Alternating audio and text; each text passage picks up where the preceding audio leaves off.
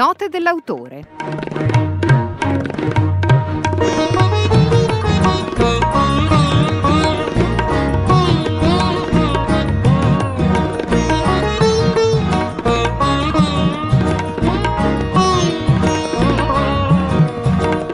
Andrea Bellati, biologo e divulgatore scientifico. Buongiorno Andrea, benvenuto. Buongiorno, grazie per l'invito. Buongiorno, allora Andrea, con te andremo a parlare del tuo libro in uscita proprio in queste ore, se non sbaglio, Storia di scienza e altra roba forte di Blanc Editore, che già il titolo è abbastanza un programma. Ehm, noi vorremmo iniziare a chiacchierare con te, Andrea, se tu sei d'accordo, a partire da un articolo che è uscito su Internazionale sull'ecologia e sulla scuola di Georges Monbiot io ti leggerei l'incipit e poi tu ci dici che cosa ne pensi. Volentieri, va bene. Allora, eh, l'articolo comincia così. Immaginate di citare William Shakespeare a un laureato e scoprire che non l'ha mai sentito nominare. Sareste increduli. Eppure è normale non sapere cosa siano gli artropodi o i vertebrati o non conoscere la differenza tra un insetto e un ragno. Nessuno si imbarazza quando una persona istruita non riesce a spiegare cosa siano l'effetto serra, il ciclo del carbonio o quello dell'acqua o come si forma il suolo sono tutte nozioni di base come sapere che Shakespeare era un drammaturgo. Eppure alcuni a volte ostentano la loro ignoranza di cose così importanti come se fosse un segno di raffinatezza. Amo Shakespeare e credo che il mondo senza di lui sarebbe più triste, però senza di lui sopravviveremmo mentre altre informazioni sono questioni di vita o di morte un incipit, Andrea, che la dice molto proprio sulla, sulla divulgazione scientifica e sul nostro eh, approccio, diciamo, con la, eh, con la scienza, che spesso è del tutto ignorante. Eh, sì, mm, io sono assolutamente d'accordo con l'autore dell'articolo ed è, ed è veramente così, cioè noi mh, mm, trascuriamo delle informazioni fondamentali che riguardano la nostra esistenza sul pianeta e il nostro rapporto sia con il pianeta sia con le risorse e con gli altri esseri viventi. Ed è un male questo perché mh, mm, di pianeta ne abbiamo solo uno, questo è una specie di zatterina nel, nello spazio che ci sostiene con delle risorse limitate, quindi eh, io sono assolutamente cioè, la letteratura è fondamentale, ho scritto un romanzo anche, e, però eh, poi c'è tutto il resto, è importante saperlo. Ecco, nel vecchio dibattito tra le due culture, no? quella umanistica e quella scientifica, Andrea è bravissimo a tenere assieme le due cose ed è bravissimo per esempio a raccontarvi il legame che c'è tra Frankenstein e, e i vulcani. Eh, ma il, il libro di cui, di cui, parliamo oggi parte eh, niente po' di meno che da Greta Thunberg, no? che è stata un po' eh, croce delizia di, di, delle ultime due stagioni di, eh, di Celuce. Eh, tra le altre cose che dice Greta c'è sempre il messaggio di ascoltare gli scienziati, no? dice sempre non dovete ascoltare me che sono una, una ragazza giovane che va alla scuola superiore, dovete ascoltare gli scienziati che sono loro quelli che sanno le cose.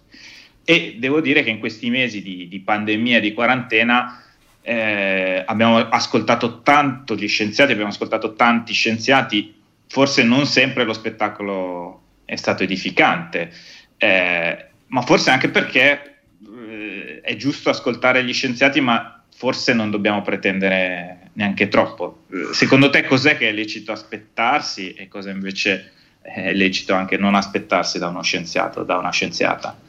Beh, da uno scienziato, secondo me, da uno scienziato da una scienziata eh, ci aspettiamo numeri e, e dati e, e, niente di più, cioè, e l'interpretazione ovviamente degli stessi. Certamente non ci aspettiamo il protagonismo di, di, di, di, certi nomi anche importanti che abbiamo visto soprattutto sui social, che sono un canale che secondo me non, non funziona e non va bene per quanto riguarda la divulgazione della scienza, anche perché il rischio che un'informazione di, buona qualità vada a mescolarsi con tutta una valanga di, fake news è fortissimo e purtroppo la, la, il fatto che una, un'informazione buona e un'informazione pessima abbiano lo stesso peso nei social è drammatico. Detto questo, eh, eh, la voce della scienza spesso è poco compresa perché, perché, appunto uno scienziato non necessariamente è anche un buon comunicatore, perché si possa e si debba imparare ad esserlo. E qui entra in gioco il, il, chi fa il mio mestiere, cioè il divulgatore, no? perché prende l'informazione appunto laddove si produce e dove non necessariamente è chiara e la trasforma in qualcosa che sia che sia accessibile anche a chi non ha una preparazione eh, inerente all'argomento. Ecco, nell'introduzione al libro Pablo Trincia ti definisce un pop scientist, eh, è una definizione in cui ti ci ritrovi e poi la domanda che ti faccio è anche fino a che, le, a, fino a che punto è lecito anche semplificare il messaggio, no? perché la divulgazione scientifica ha anche una componente di semplificazione del, del messaggio. Eh, fino a che punto è lecito arrivare con la semplificazione e, e, da quando inizia il rischio di fare un po' Katzinger, come diceva Crozza? allora, mi ricordo appunto, eh, Pablo mi ha telefonato per chiedermi quanto poteva spingere sulla, sulla prefazione. Detto, guarda, sei libero di scrivere quello che vuoi, per cui Pop Scientist mi va benissimo. Eh, mh, questo libro nasce proprio da una popolarizzazione, divulgazione, popularization, no? cioè il, il, è quello che fa il divulgatore, cioè prende, lo porta al popolo, lo porta al, al pubblico.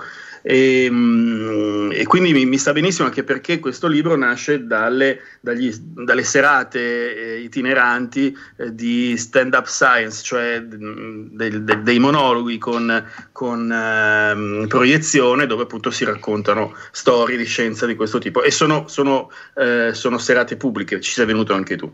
E detto Detto questo, la, per, per, riprendere la questione della semplificazione, non bisogna confondere, secondo me, eh, semplice con banale o poco curato o superficiale, perché sono proprio due parole completamente diverse. Posso fare il dottorino? Allora, semplice deriva da sine plica, cioè senza pieghe. Eh, ovvia, in, in, latino una cosa con le pieghe, ossia una cosa complica, ovvero complicata, è qualcosa di oscuro che non si legge, no? Allora, il compito di chi fa divulgazione, ma anche di un insegnante, cioè di chi spiega, mm, il, il verbo non è casuale, e significa proprio togliere le pieghe da qualcosa di accartocciato dove il messaggio è dentro. Ora, come si fa ad essere semplici e, e, non superficiali o banali? Semplicemente conoscendo l'argomento. Allora, uno può essere semplice solo se conosce a fondo quello che deve dire e quello che, eh, che, sta, appunto, che, che vuole raccontare e a questo punto può toglierne gli aspetti ridondanti. È un po' come, fammi, fammi fare un esempio che faccio spesso in classe, ehm, è un po' come potare un, un albero, no? Cioè, eh, si pota un, un, ulivo in modo diverso da come si pota un roseto. È chiaro che la differenza nel, nell'azione sta nella natura dell'albero, quindi devo conoscere bene che cosa, che cosa vuole il, l'arbusto, l'albero per stare in salute a questo punto e, e togliere le parti in eccesso senza lesionarlo. Ecco, questa è la semplicità. Andrea Bellati, Storie di scienza e altra roba forte, Blanc, editore.